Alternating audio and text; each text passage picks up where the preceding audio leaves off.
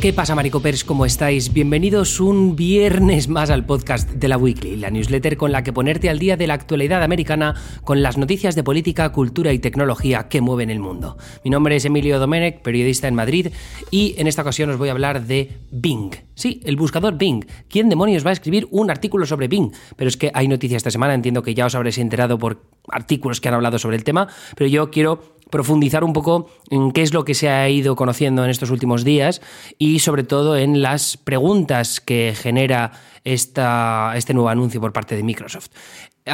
por poner antes un puntito de información, eh, que sepáis que es verdad que esta newsletter tenía que haber salido el jueves, ya lo explico un poquito en, el texto de la newsletter, pero a ver, eh, quiero que sepáis que si no están saliendo las newsletters a tiempo es porque mm, no me da la vida. Ya sé que lo he dicho muchas veces y que disculparse al final en repetidas ocasiones no tiene ningún tipo de utilidad porque eh, no estamos saliendo como deberíamos. Pero el tema es que, claro, hay veces que podría sacar una newsletter rápido pero no me gusta. Entonces me gusta currarme los temas, me gusta indagar, me gusta investigar, me gusta documentarme y que luego salga algo de verdad interesante para vosotros que sois los premium, ¿no? Así que eh, en esta ocasión ha tardado más, pues porque también el tema requería un poco más de estudio, quería estar un poco más al tanto de qué es lo que había pasado con Bing, las pruebas que había hecho la gente y por eso hemos tardado un poquito más en salir y veréis que las noticias igual se han quedado pues, un, un, día viejas algunas de ellas, las que os va a contar Anita, pero en cualquier caso seguro que vais a salir más informados después de terminar este podcast. Porque ¿qué ha pasado? Vale, ahora sí, vamos con ello. Microsoft anunció esta semana una nueva versión de su buscador Bing que incorporará herramientas cimentadas sobre la tecnología de inteligencia artificial de OpenAI, que es la compañía que lleva meses maravillando al mundo con ChatGPT, es decir, el chatbot que responde preguntas de casi cualquier tipo con la soltura y la confianza de una persona adulta, aunque no siempre con la verdad por delante, que es algo que ya expliqué en una newsletter anterior. Microsoft lleva invirtiendo miles de millones de dólares en OpenAI desde 2019, todo con el propósito de tener acceso a las mejores herramientas posibles de inteligencia artificial. Compañías como OpenAI y Google, que es su principal rival ahora mismo, mantenían bajo llave sus avances en materia de inteligencia artificial lejos de estudios y publicaciones académicas. Pero OpenAI dinamitó la industria cuando hizo públicas en 2022 dos herramientas cuyas funcionalidades han acaparado el ojo mediático desde entonces. Una es DALI, es una herramienta de inteligencia artificial con la que hacemos algunas de las imágenes de nuestra newsletter, y luego ChatGPT. En enero, Microsoft anunció una nueva inversión en OpenAI que los medios estimaron en 10.000 millones de dólares para colaborar durante varios años. O sea, las, las anteriores inversiones me parece que no superaron los 3.000 millones de dólares y ahora estamos hablando de 10.000 millones de dólares de Microsoft en OpenAI, o sea, para que os deis cuenta un poco de la envergadura. En la conferencia de esta semana, Microsoft desveló que ya ha empezado a incorporar herramientas de IA o de inteligencia artificial de OpenAI en muchos de sus servicios y plataformas. Eso incluye el navegador Edge, ¿no? como el Chrome, Safari, eh, Firefox, pero de Microsoft, que ahora incorporará funciones de inteligencia artificial para ayudar a los usuarios a resumir documentos, por ejemplo, o a redactar, textos para emails, publicaciones en redes sociales y el buscador Bing, que ahora contestará las peticiones de los usuarios con respuestas que aparecerán a la derecha de los enlaces recomendados de toda la vida. Es decir, cuando tú buscas en Google, a la derecha a veces te, aparecen ahora eh, preguntas respondidas, ¿no? Pero que cogen extractos de artículos que han salido como en las búsquedas muy en la parte superior. Sin embargo, ahora lo que hace Bing en una versión que está medio en prueba, que se va a ir poco a poco haciendo más pública para, el, para la gente, ahora hay una lista de espera, pero tienes los enlaces de siempre a la izquierda y a la derecha tienes una respuesta más trabajada por parte de la tecnología de ChatGPT, ¿no? que se llama GPT 3.5, parece que es la que está detrás de esta tecnología de Microsoft. Entonces las respuestas son muy curradas, parece que te esté contestando una persona de verdad, un asistente virtual, pero bueno, y claro, es la hostia.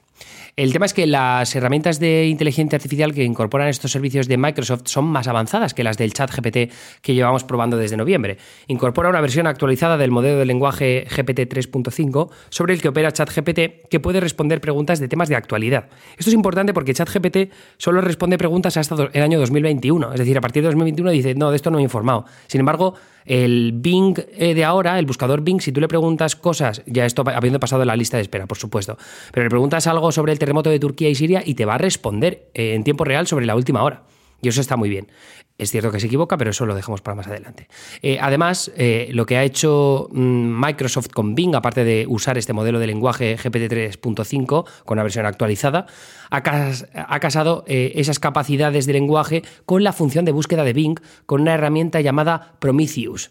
¿Y cómo funciona Prometheus? Bueno, pues esto, según resume Kevin Roos en The New York Times, dice: La tecnología extrae términos de búsqueda de las solicitudes de los usuarios, ejecuta esas consultas a través del índice de búsqueda de Bing y usa esos resultados de búsqueda en combinación con su propio modelo de lenguaje para formular una respuesta. Es decir, que usa la potencia del buscador de Bing con la potencia del modelo de lenguaje de OpenAI. Y ese mix, pues te genera respuestas que son súper útiles. Hay un ejemplo que he puesto en la newsletter que lo que hace un, usuario es preguntarle, oye, mira, mm, chat, estoy preparando un viaje para nuestro aniversario en el mes de septiembre, qué lugares podemos visitar que estén a menos de tres horas de vuelo del aeropuerto Madrid-Barajas. Y entonces eh, el, el chat GPT este de Bing te dice, hay muchos lugares interesantes que puedes visitar que están a menos de tres horas de vuelo del aeropuerto Madrid-Barajas. Algunas opciones son Lisboa, una hora y quince minutos. Y te pone un numerito como un superíndice número uno con un enlace, como si fuera un. Eh, ¿cómo, se llama eso? Eh, footnote, ¿no? Pie de página, como un pie de página con el enlace a donde puedes encontrar más información sobre este destino. Pero además te pone un resumen, te pone la capital de Portugal es una ciudad llena de encanto, historia y cultura. Puedes pasear por sus barrios típicos, admirar sus monumentos y disfrutar de su gastronomía y su ambiente nocturno. Segundo, Palma de Mallorca, una de 25 minutos. La isla más grande de las Baleares te ofrece playas paradisíacas, paisajes naturales, pueblos con encanto y una rica herencia cultural. No te pierdas la catedral, el castillo de Belver y el casco antiguo de Palma. O sea, es brutal, es buenísimo esto. Marrakech, una hora y 55 minutos. La ciudad roja de Marruecos te transportará a otro mundo con sus zocos, sus palacios, sus mezquitas y sus jardines. Déjate seducir por sus aromas, sus colores y su magia. Y esto lo coge de muchos enlaces distintos para componer una respuesta que parece que te la esté dando una persona real. Y es la polla. Y esto es solo una de las capacidades de este chat de Bing. Las posibilidades, por supuesto, son limitadas y, de hecho se puede prever que algunas serán más útiles eh, o, sea, muy útiles, perdón, para usuarios que son intensamente digitales como yo. Y ahí, pues, planificar viajes, recibir recomendaciones de compra. El, por ejemplo, en The Verge usaban un ejemplo de decir, oye, mira, he visto esta televisión Bravia, Sony, eh, me gusta, pero quiero algo parecido que se ajuste a un presupuesto de 400 dólares. Y le da unas cuantas recomendaciones con texto. O sea, está muy cura, mola mucho porque te facilita la vida a veces tienes que buscar un artículo que se parezca a eso, ¿no? Como teles de 4K recomendadas, ¿no? Sin embargo, aquí le estás diciendo específicamente que quieres algo parecido a la Bravia y el, chat este coge específicamente las, eh, pues las características de esta televisión y te busca parecidas y además eh, en otras páginas web que no significa necesariamente que estén solo en Amazon o solo en AliExpress, ¿no? Entonces es la polla. Luego también eh, otras cosas útiles, resumir documentos o extraer los puntos clave de estudios académicos, a estructurar textos o ideas desordenadas que he apuntado yo por, por ahí en algún lugar o para pedirte para pedirle perdón artículos y reportajes sobre temas muy concretos que en el pasado solo he encontrado después de dar con la combinación de palabras perfectas para que escribirle al buscador de Google, ¿no? Entonces a veces yo digo, vale, quiero un artículo que hable de la sequía del río Colorado desde el punto de vista de México. Y tío, me va a dar una respuesta muy guay. Eso es lo que mola. Pero de la misma forma que uno puede ser consciente de las posibilidades de Bing, también hay que valorar sus limitaciones y desafíos. La desinformación, por ejemplo. ChatGPT y el nuevo Bing se equivocan a menudo con preguntas relativamente sencillas, sobre todo en materia de cálculo, pero también con excentricidades como la supuesta barba del presidente de España, Pedro Sánchez, que es algo que le había preguntado el periodista de tecnología del país, Jordi Pérez Colomé, a, Bing, ¿no? En la nueva versión que él sí que le han pasado adelante en la lista de espera. Entonces, eh, las respuestas, el caso es que pueden desinformar a los usuarios o de forma más interesante pueden presentarles ideas que no se ajustan a sus creencias y provocar reacciones impredecibles. Y aquí vienen las guerras culturales, eh, gente que sea creyente y ChatGPT le da una respuesta pues, que no se ajusta a su realidad religiosa. ¿no? Entonces, eh, muchas cosas muy graciosas. Y luego el modelo de negocio, por supuesto. Las respuestas de Bing son muy útiles, pero también reducen la probabilidad de que luego cliquemos en los enlaces de las páginas web en las que se ha basado la inteligencia artificial para darte una respuesta. Eso atenta directamente contra el modelo de negocio de miles de páginas eh, web, en este caso, cuyos beneficios van ligados a las visitas que llegan a través de los buscadores. Todo pese a que las herramientas de inteligencia artificial de los buscadores quizá hayan creado sus respuestas basándose en información de esas páginas web a la que no refieren beneficios, al menos por ahora.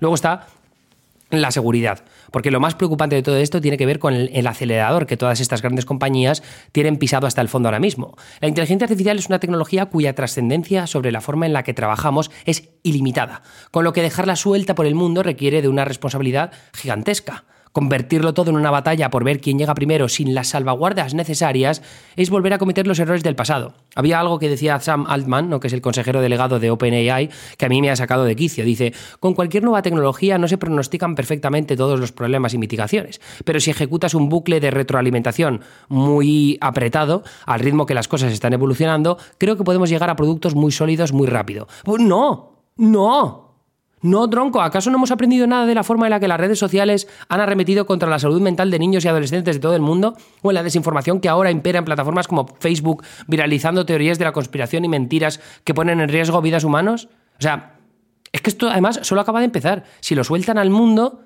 esto puede ser muy peligroso. El caso es que Google también anunció estos días que en las próximas semanas desvelarán al público Bard, su propio chatbot para subirse al carro del fenómeno desatado por ChatGPT.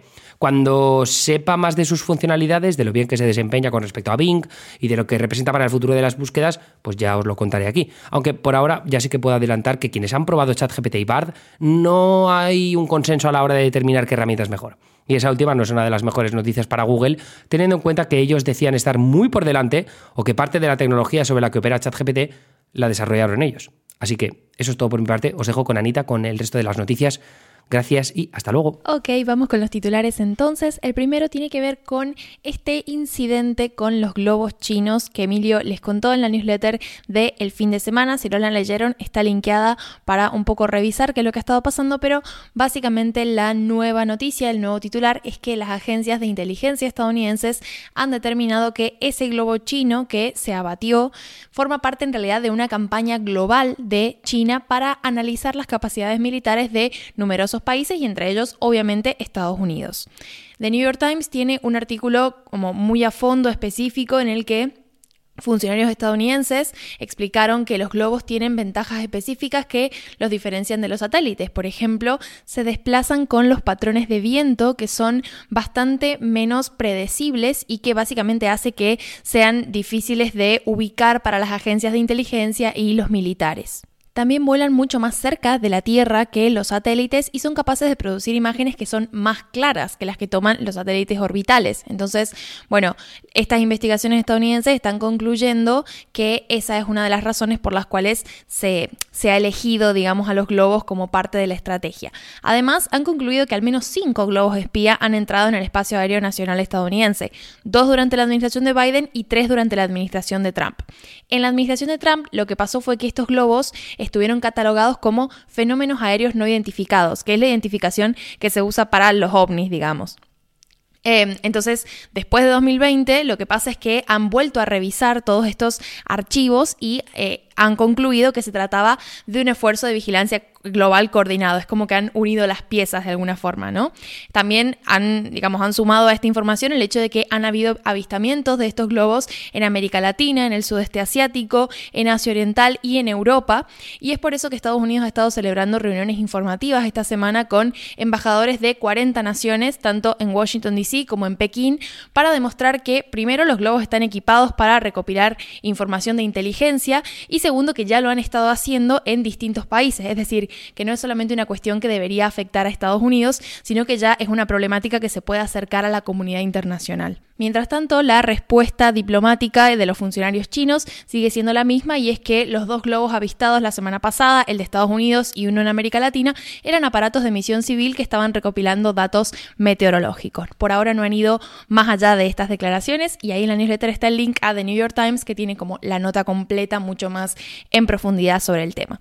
El segundo titular es, tiene que ver con el agua y tiene que ver justamente con la newsletter que publicamos el martes sobre la cuestión del río Colorado, donde ahí hablamos en profundidad de cómo está lidiando Estados Unidos con esta cuestión vinculada a la crisis hídrica. Ahora, el titular de ahora tiene que ver con el otro lado de la frontera, con México, porque la Comisión Nacional de Agua informó este pasado martes que el país le debe a Estados Unidos más del 50% del agua que se pactó en un acuerdo firmado en 1944.